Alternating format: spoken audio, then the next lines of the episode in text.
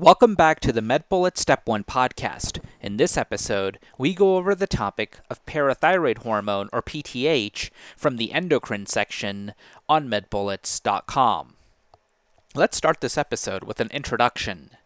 Calcium homeostasis is controlled by a combination of vitamin D and P T H. Let's now discuss the P T H pathway in more detail. In terms of the synthesis, it is secreted by the chief cells of the parathyroid gland. It responds to ionized calcium levels, which are physiologically active, not total calcium levels, which includes physiologically inactive calcium bound to protein. In low pH settings, an excess of hydrogen ions bind to protein, displacing calcium ions, leading to an increase in ionized calcium and vice versa in high pH settings.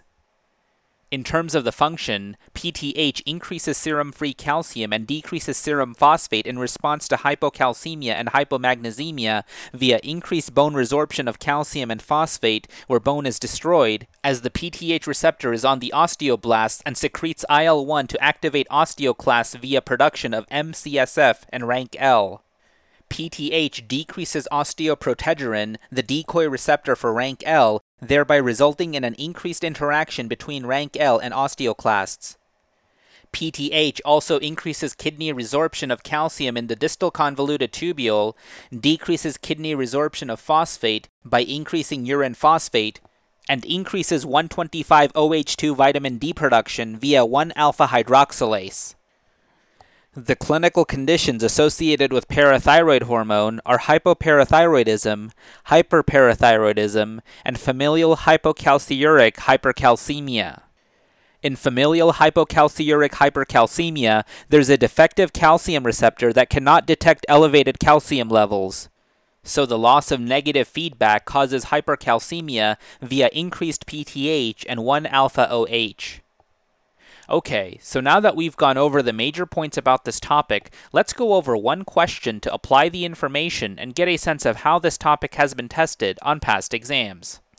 A sixty-five-year-old female presents to her primary care physician for a routine checkup.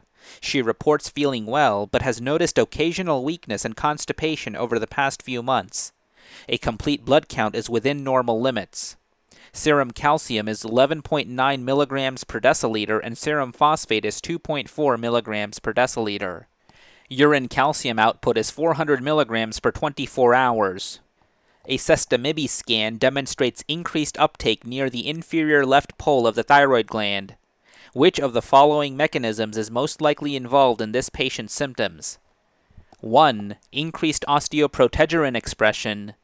two. Decreased rank L expression. Three. Increased rank L expression. Four. Increased beta-adrenergic receptor synthesis.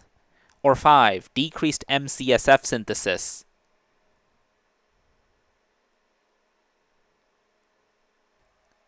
And the correct answer choice is answer choice three, increased rank L expression. The most likely diagnosis in this patient is hyperparathyroidism due to a parathyroid adenoma. Parathyroid hormone, or P T H, stimulates osteoclasts to break down bone by inducing rank ligand expression on osteoblasts. In this elderly patient with hypercalcemia and hypophosphatemia, an endocrine disorder should be suspected. The positive sestamibi scan suggests that a parathyroid adenoma is responsible for primary hyperparathyroidism in this patient. P T H functions to increase serum calcium and decrease serum phosphate in response to hypocalcemia or hypomagnesemia. P T H acts by increasing bone resorption, increasing kidney resorption of calcium, decreasing kidney resorption of phosphate, and increasing production of one twenty-five hydroxyvitamin D. The mechanism of increased bone resorption is as follows. P T H activates the P T H receptor on osteoblasts, inducing osteoblasts to increase expression of rank ligand and M C S F.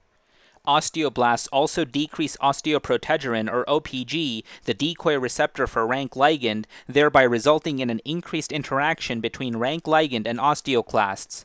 Rank ligand stimulates osteoclasts to resorb bone and release calcium and phosphate into the serum. Let's now review the incorrect answer choices. Answer choice one, O P G is the decoy receptor for rank ligand. P T H binding to osteoblasts decreases O P G expression, thereby freeing up the RANK ligand receptor and allowing RANK ligand to activate osteoclasts. Answer choice two is incorrect because P T H induces an increase, not a decrease, in RANK ligand production by osteoblasts. Answer choice four is incorrect because P T H does not induce a change in beta-adrenergic receptor expression. And finally, answer choice five is incorrect because P T H binds to osteoblasts to increase M C S F expression to increase differentiation of hematopoietic stem cells into osteoclasts. In summary, parathyroid hormone or P T H is responsible for increasing serum calcium and decreasing serum phosphate. Binding of P T H to osteoblasts increases RANK ligand production, thereby activating osteoclast-mediated bone resorption. And that's all for this review about parathyroid hormone. Hopefully that was helpful. This is the MedBullets Step one podcast, a daily audio review session by MedBullets, the free learning and collaboration community for medical student education. Keep in mind that these podcasts are designed to go along with the topics on medbullets dot com, and in fact, you can listen to these episodes right on the MedBullets website or mobile app while going through the topic. If you've gotten any value from these MedBullets Step one podcasts so far, please consider leaving us a five-star rating and writing us a review on Apple Podcasts. It will help us spread the word and increase our discoverability tremendously. Also, if you are not already, be sure to follow MedBullets on Facebook, Instagram, and Twitter for daily high-yield content. Thanks for tuning in. We'll see you all tomorrow, right here on the MedBullets Step one podcast.